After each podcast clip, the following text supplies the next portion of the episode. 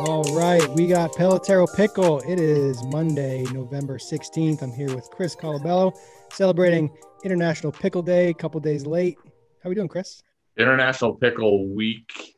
Pickle Week? Interna- International Pickle Weekend, we could call it.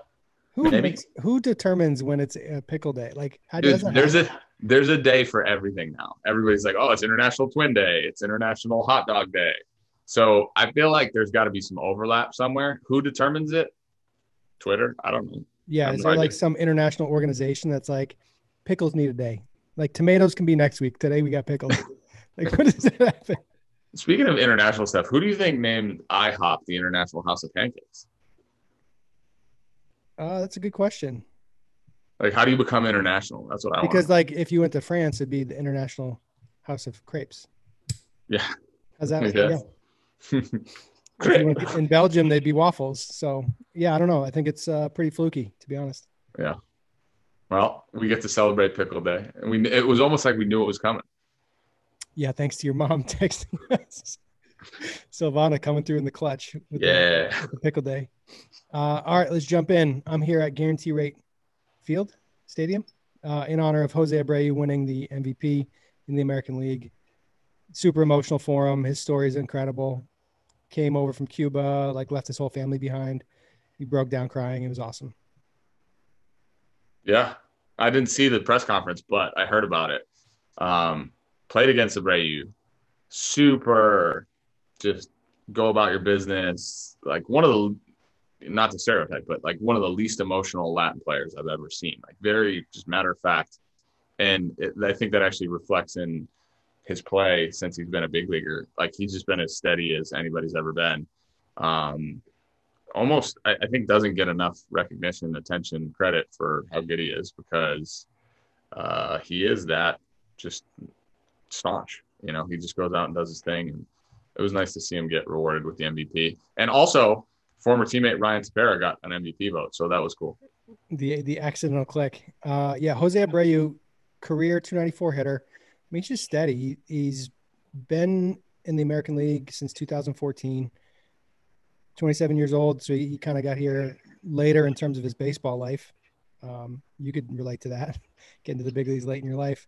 Yeah. But I mean, he's just super steady. I mean, he his OPS this year was a career high.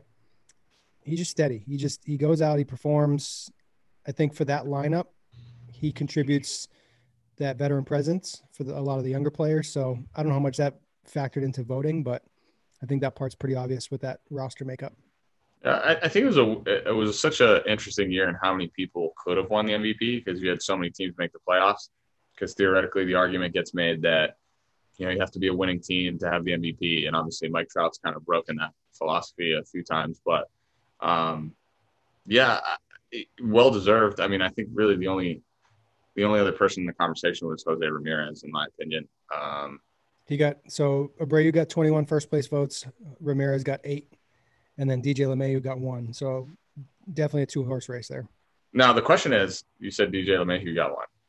Is DJ LeMahieu an MVP candidate in your mind? Like, should he have been, or could he be? Like, is he even the MVP of the Yankees? I mean, and it's hard to say no because he led free world in hitting and was really good. So Um, he actually uh, LeMahieu's OPS was uh it was 1.011. So he was over a thousand for OPS. So he I believe that led the league, at least the American League in, in OPS, which is a to me one of the best indicators. He had 364, 10 homers. Is he the I mean, he's just not like he's a dangerous hitter, but is he feared? It's kind of a weird dynamic. Yeah. All he does is hit, hit, hit no matter what. All he does is hit, hit, hit no matter what. And oddly enough, he uses the right side of the field abundantly. Weird. Weird. Yeah. He's a good hitter, man. I, it's weird. It's just weird to to think about him in that conversation because uh, when you think of the Yankees, you got so many horses. Like, I, I'm hard pressed to say Luke Voit wasn't a more impactful player. And this is a sh- uh, this is me talking. This is Johnny batting average saying, you know, the guy with all the homers probably was like a, a more I don't know, not necessarily a steadying force, but more impactful. And I mean, Voit really took on a lot of that responsibility when when Judge was out and Stanton was out, and the middle of the order bats really were kind of lacking. Um, but yeah, I mean, uh, you know, again, I I could see it going any way. Uh, at the end of the day, it's just a bunch of people's opinions where they click on some buttons and put in votes, and that's how Ryan Tepera got a vote. Ryan Tepera, you know, congrats on an MVP vote this year, man. You're doing, you're doing it. I think the uh, the National League is is pretty interesting. Uh, if you look at so Freddie Freeman won, awesome player. Uh, his teammate had more hits, more homers, more RBI, uh, walked a few less times. Batting average was less by three points, uh, higher OPS. So Ozuna, uh, sorry, his his uh, OPS was just a little bit lower. Um, Juan Soto, who got fifth, had higher batting average, same amount of homers in less games. So yeah, in way less games because he 13 less games. He had he missed some games for COVID, fake COVID. Um, and then he came back and he was just hitting rockets his first day. I, I remember seeing it like that first week he hit a ball out of uh, uh, what's it called? Not Shea Stadium. What's it? What is it now? Big Apple Stadium. God, what's it called? Citi Field. Citi Field. Gosh, I can't believe I forgot that. That mean, does that mean I'm getting old? No, it means the Mets have been pretty now that they're not going to be with uh, new ownership coming in. Yeah, new owner. Who knows? So we're just going completely off the script here. What do you got on that? Uh, his press conference was electric. This dude's a, he's a fan first. He's almost. I feel like he's going to be the new Steinbrenner. Love fans first owners. You need fans first owners. Gotta and, happen. Like, like in addition to fan first, this dude has. He's the richest owner in baseball now. Yeah. So now he's got he's got New York City, which is a huge draw for a lot of players. I feel like, um, but his passion, like Stroman took the qualifying offer basically because of the press conference. So that's what. well, like. I mean, like Stro, and it was a good option for him. And it's eighteen point nine million. So yeah, the tweet was like, "Yeah, I'm excited to play for you, but cool, like eighteen nine. Like I'm gonna put that right there." Um, but yeah, I mean, I've I've liked everything I've heard about him. Seems like a pretty down to earth guy. Um, I was listening to a show this morning about how to use his money wisely, and I, I, I forget the name. It was on MLB Network, but the guy was talking about how he shouldn't necessarily go after big free agents, but his ability to create depth in like the bullpen, where typically a guy gets like two years, 14 million, he can come and be like, oh, I'll give you 17 million. I'll give, yeah. you, I'll give you a couple more million and just to get the, those like really good role players where he can offer just a little bit more. Or he should just pay everybody everything and then win. I'm a player. I'm biased. I think everybody should get paid. Just Give Liam Hendriks a three-year, seventy-two million dollar deal. Pretty good deal. Get get you a little Justin Turner for twelve years and eight hundred million. You know, that would work. They would all work. They would all say yes to those offers. I think. Yeah, it's crazy when so like the the luxury tax creates this illusion that fans don't want their owners to spend money. Yeah, it's like if they've got the money, they should be trying to win or think, it's, it's, they're running it as a business. It's a business. I, I think that's the part that really I, pains me about like from the fan perspective. It's like, so if you're saying this guy shouldn't get this money, all you're saying is that you want the owner, who's a bajillionaire, to have it. So you're like, it's not like if the player doesn't get it, they're going to give it to you, or they're going to lower ticket prices. So I, like I need I need that dynamic to be out there where it's just kind of hey, don't worry about the luxury tax thresholds. It's just the money's going to cycle back through the league. They're going to pay it to the league. It is what it is, guys. It's okay. I don't think the Dodgers are hurting. I don't think they're in the in the str- on the struggle bus. They're going to be all right. You know. And now there's all the talks about Francisco Lindor getting traded, and then I had a nostalgic moment. I watched his E60 that he did a couple years ago, or whatever. Or I don't even. It came, probably came out recently because there were clips of this year. Um, Francisco Lindor is going to get traded. Where do you think he's going to go? Probably the team that trades for him. I'm guessing. I don't think he'll go anywhere else. He'll just go to the team that traded for him. That's a good call. Maybe it's gonna be the Marlins. What do you think about that? We got. You think? Are the Marlins nice now? Uh yeah. They, they made a playoff run. They went from being kind of the laughing stock early with some COVID issues. Um, so they just hired. This is the major news with them. Kim Ng, general manager, first female hired in uh, major North American sports. I think it's awesome. Um, Baller resume, by the way. She's yeah, won so, like eight. She's like won like 80 World Series, I think. So here's a so the reality of the situation was baseball is a man sport. a men's sport traditionally, and she was. I mean, her qualifications were off the charts. If you did like a blind, like candidate A, candidate B, and said which one should you be taking, she should have had a job a long time ago, based on resume. Um, just baseball wasn't ready, and it's you know I'm a girl dad, so I got two little girls, and it's pretty cool to see. You know, it, it shifts your perspective about you know what they get to see growing up. They they won't know a world where a woman is running a major league baseball team, and you could go political with it depending on what happens with the election. But it's pretty cool, like to know that my kids are going to grow up with with with role models that other generations haven't. I think it's it's weird. It's weird it's just a weird dynamic, right? Where, and I, I never really thought too much about this over the course of times. because the sport is a man's sport, because men play the sport, I think the natural predisposition was to have men running the sport, right? For years and years and years. And um, it took really, I think, not necessarily powerful women, but women who had were very like self assured and and felt like they understood the game well enough to to really want to take that leap and and try to get into those conversations because when you get into those rooms and you start talking shop with people, especially and it happened I think to us as we were growing up when you or at least is how it was when I was growing up. You'd feel this different energy, right? Like it was this different presence of people who had been around it and and it's intimidating. It's it's really like a I, I, it's hard to describe it. You feel this force from whether it be front offices and whether that's real or perceived, and depending on who the type of person you're around, um, it, it's hard to get comfortable doing that. So, to to all the females who are, are now entering our game and, and and really can add value because at the end of the day, like I, you just have to understand the game and, and be a good human. I think is what it comes down to. And and to your point, I, I certainly appreciate the fact that they want to be involved in it and they want to learn about it and and now take on roles like this. And I, I don't necessarily think it's easy to be a major league GM. Uh, I think it's there's a lot of scrutiny and pressure, and um, you know, like when things go haywire, you know, you're the person that people point to. So it'll be interesting. I'm I'm, I'm curious to see how it goes, but certainly, I think the fact that uh, the marvelous Derek Jeter is uh, now involved with the Marlins. Surprise, surprise, they're starting to be good again. And my guy Jon Berti's down there. Jon Berti, what a dude!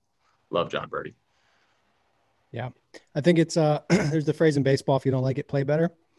Um you'd like to think in in the in the real world that if you perform best you get opportunities. It's not the reality of the world like even for the players involved. So from a front office standpoint, I'm actually I, I was thinking about it when we got the topics how much the transition to analytics opened this door for this opportunity um, if it was still like, I mean, baseball is a good old boy network, man. It's, it's a lot of, I've been there, done that.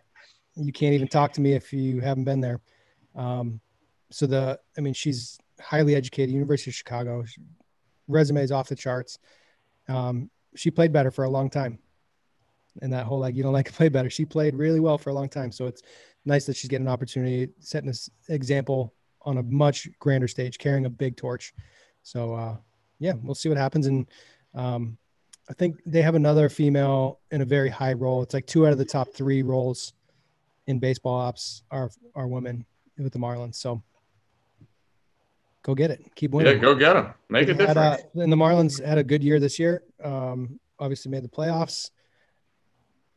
We'll see what happens. G- the Jeter effect is real.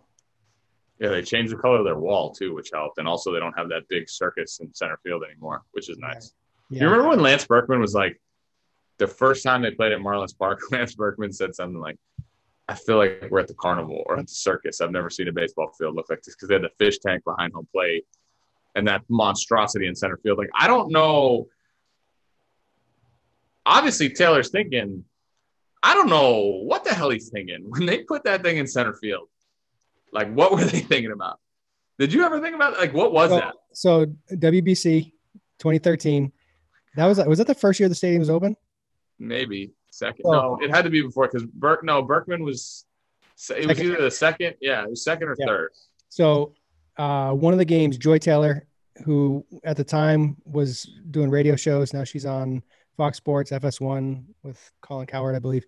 So Joy, I was sitting with her, and she goes, "It's like they took everything, all the worst things about Miami, shook it up in a bottle, and let it explode into that stadium." That's that's well said because they have a uh, there's like a club out in left field too, right?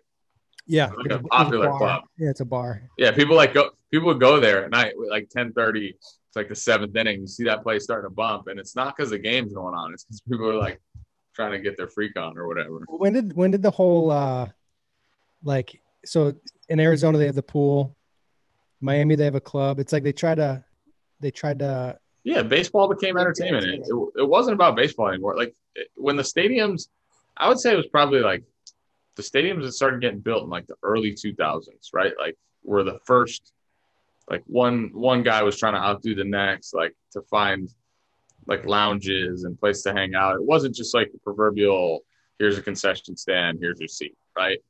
It started becoming like let's see how it, it, they did what uh, what Vegas did. You know, Vegas did the same thing where they went from hey, you're coming to Vegas to gamble, and we're going to give you your you know free food and rooms and whatever, and then Vegas became a spectacle to be like an equal opportunity entertainment home that's what they do with baseball. They're like, oh, you hate baseball? Come hang out and swim and go to the spa or whatever. You know, spa. Yeah. Uh, so yeah, there'll be an interesting team to follow if there's a season next year. Who knows what's going to happen? Yeah. Uh, Bill James said Mookie Betts, boy Marcus, was the best base runner by 22 bases. Or he's 22 bases better than average. I'm not even sure how that's like calculated. Uh, how do you be the base best base runner? Um, if you're using the eye test, what's that look like? Mookie's a man. I just yes, I remember I went to uh spring tra- I went to a spring training game. I feel like it was like 2017, 2016. What year was that? 2015. He got on base and he was just a menace. He was the energy he created, the attention that he commanded, the aggressiveness that he had. Like it was like uh, he was a magnet. Like everything was focused around him when he was on the bases. I think that's a, a, good indicator of a threat on the bases. And then also just like you don't make mistakes, you don't run into outs, you take advantage of mistakes, and you're like it helps to be really fast. First, first thing I need a Marcus uh, bobblehead right here. Um, huge mistake on my part not getting Mookie to sign a bat for me. I have some good bats, but I love Mookie. I, gosh, and the only thing you need to know about the eye test is look at what he did in the World Series to win the game. Literally won the game. He's like, oh, I'm going to go on a ground ball to the first baseman and be safe. Like, uh, to me, being a good base runner, it's really about three things. It helps to be fast. It's not imperative, right? And I'm going to go pinky first. I don't know why. It helps to be fast. My Legion coach always used to say to me, you can be a really good base runner. You don't have to be fast. And he used to give me credit for being a good base runner. So a little bit, I'm going to, you know, number two, you have to have great instincts. So like understanding when to make your first steps, understanding how big your secondary could be, uh, understanding like predicting where the ball is going to go and what could happen in this situation. And they're all just things that you need to think about. And the third is you need to pay attention, right? Because if you pay attention, the game's telling you what's going on. And what you do is you end up creating a game clock, right? You create the, the speed of the game in your mind. And then you can see things. You can see when you're going to be safe, when you're going to be out, if you go if if things if this then that right? It's just a big algorithm that you run in your head. And to me watching him is he's always prepared for whatever circumstance it is. And now i don't watch him run the bases at all unless it's like the playoffs. But one of the things you always notice is just he's just in in the right places at the right times and obviously having speed helps him. So how do you be a good base runner? Instincts and pay attention. And maybe those are both the same thing. Just create create instincts, like train yourself to have the instincts. When the ball goes here, I'm going to do this. And it's the same thing as playing defense, really. And I think they go very much hand in hand. Now, to say that he was 22 bases above average times outs minus runs plus war, I don't know what that means. But yeah, Mookie's a pretty good base runner. Like it's like range factor per nine innings at a position. Like, what is that? Well, how do you how do you know that his range factor was better? I watched the game. That's how I just watched. Yeah, I think uh, looking for opportunities is one a, a trait of a good, ba- a really good base runner. They're looking and anticipating failure. They're they're playing out scenarios in their heads before they happen. Um, you just you when you've when you've considered all the possible outcomes of a play, and this is I've talked about this before. Like the thing that I love the most about baseball is how fast it actually moves and how how quickly situations change and how you have to adapt on the fly. That's that's one of the most exciting parts of the game to me. Um, and it's you like, have to make the, yeah, and and everything about base running is a calculated risk, right? Like you're you're run you're literally like risk rewarding every situation, and I think the best part about him is that he he very rarely chooses the situations where he there's risk, right? Like where there's too much risk. And I, I, don't think you see a lot of people do that. If you look back to 2015 when we played in the division series, Rougned Odor was a menace on the bases. And Delino DeShields was an absolute savage. Like those guys were just havoc. And I think they they put pressure on us that we couldn't imagine or couldn't really fathom, especially because you don't really you don't expect people to play like that. Javi Baez does it too with his slides. So if you if you have this like kind of reckless abandon, but that's like super controlled, you can you can do a lot of damage on the bases in the big leagues because nobody expects it. People just don't they don't expect those things to happen because their their presumption is okay well everybody can field and everybody can throw so when you run the way those guys run and again picking the spots when to put pressure on teams because it's the same game ultimately as it is at lower levels and people are human and like i said if you pay attention i think you can do a lot of stuff you can do a lot a lot of stuff i mean you saw it in little league the guy how many times did you see the kid on third that was just a you know, a tick better than everybody else. He was, he just knew how to time that throw up. And then when the catcher was good, you know, the catcher was good because he pumped. It's just about paying attention. You got to play the game within the game. Mm-hmm. Base running is the same thing. That's it. Exactly. It's the game within the game. It's, it's every, those processes happen inside the player's mind and they're happening so fast that the casual fan has no clue it even exists. And that's, I think it, it it's because more often than not, it's not it's not a circumstance for it, right? Like that's why baseball can be boring because those situations don't come up very often. They're called opportunities for greatness. Coach Gallagher used to say You remember Coach Gallagher? Ed Gallagher was uh, first base coach extraordinaire for the Worcester Tornadoes. And uh, you want to talk about a guy who, number one, was the best human being ever. Like people say that. This guy was the best human being ever. Picked up the trash after games, picked up all the cups. I literally started cleaning up the dugout because I had a this man uh, was had taught me and Rich Gedman to basically pick up your mess after games. What a wonderful human! But he always called it an opportunity for greatness, and they're few and far between in baseball because most things are routine during a game. Like most things are just routine. A fly ball is routine. A ground ball is routine. Uh, hitting the baseball is routine. It's part of the everyday. And the opportunities for greatness are, are much fewer and further between. So it would be a shame to not have the, the, the opportunity to capitalize on it because you weren't ready for it. So you always have to be prepared for it in your mind. And I think that takes that's what takes a lot of discipline in the game is being ready for the situation that is not normal. Absolutely. Yeah, base running it's uh such a huge value to bring to the game as well that uh I go to high school games now and it's disgusting. The base running is so bad. Um and it makes you wonder like what game are they actually playing? It's like the showcase ball. It's it's a disgusting brand of baseball. Metricing, man. Yep. Uh, Russell Westbrook, basketball news, wants out of Houston. What is going on in the NBA?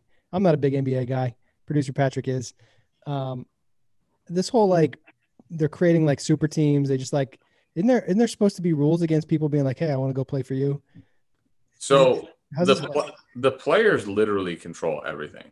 It, they literally control everything. The structure of of the max and super max contracts. And once guys get to a certain service time or whatever, they pretty much call call their shots, right? They, they get to make the decisions of where they're going to go and where they're not going to go. Um, I don't really understand the inner working and the dynamics of it, but I mean, I think it's kind of good for the game, but at the same time, I think there's enough. Let's put it this way: I think there's enough talent now in the NBA that we can create, you know, enough parity to, to have a, a competitive a competitive year, even with a team like the Lakers, who is kind of a notch above, right? I think that was, uh, you know, if you caught those guys at the right time, you could beat them in the finals. Like they weren't just going to walk away with it. Patrick and I were talking about early on. I thought, you know, if Portland played their best game in, in the first round, we could have had an 8 1 upset because the Lakers were faltering going into the playoffs.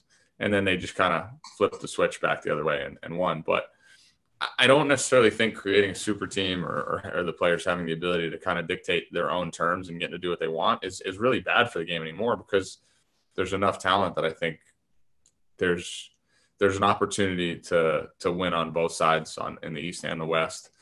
Um, but yeah, I mean, I don't get I don't get it per se because it wasn't what was my normal. Like we we really didn't have a lot of a lot of say over. Oh, I'm gonna get to, to you know one year away from free agency or one year into my deal, and I just I want to trade or I want this or I want that. So um, yeah, I think it's kind of cool. I don't know. Just two thoughts on that, real quick. Uh, could do you see this potentially happening in baseball where like could players ever create this environment. And then also like from a rivalry standpoint are, the rivalries now players versus players as opposed to teams versus teams? Do i see it happening in baseball? Hmm. No.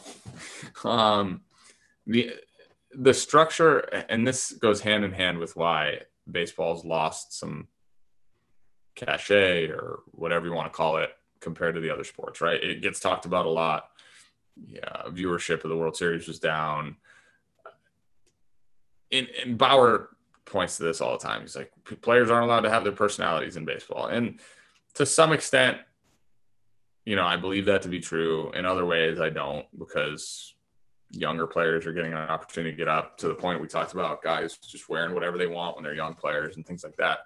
Um, the structure of free agency uh, is going to be different. It allows for players to move more, where the marquee franchise player is just more likely to get traded before he gets to the end of that six year, you know, arbitration cycle or whatever.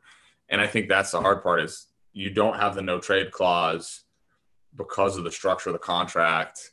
So until the structures of the contract fundamentally change, and until the owners really allow it to be a players league and I, they've been re- they've been reluctant and resistant to that and you know baseball's worked for a long time is it working now i mean i don't think anybody's you know going to the poorhouse or like there's anybody that's going to challenge the sport so um it's just a lesser version of working i guess you know and maybe they'll make their adjustments maybe they won't who knows but i, I don't i fundamentally don't see baseball ever shifting until the salary structure changes. And and that's the hard part is like you get your first three years, you're on league minimum deal.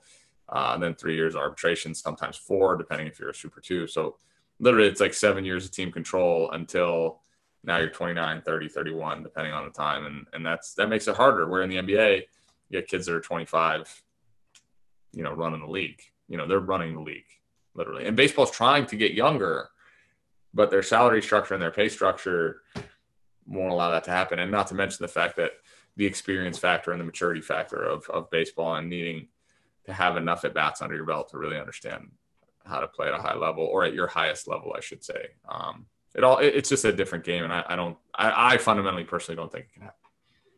I would tend to agree with you. All right, quick post show. We're going we're going long on time here. We're gonna go one post show question. Name one player from a from one sport you would want to see play another sport. So we're not we're not even to be baseball focused on this. Pick a player you would want to see play a different sport. I mean, the obvious answer is I want LeBron to play football. That's that was mine, 100. percent Yeah, so I can't even say that. I got to think of something else. I'm gonna let you have that one. You've uh, seen you've seen Giannis swing a baseball bat, right? When they had the. Uh, I would uh, like I would like to see Trout be a running back. You think he'd be like Bo Jackson? I don't know. Is he that fast? Is he that strong? Probably. Or like, how about uh, Mookie? How about Mookie returning a punt?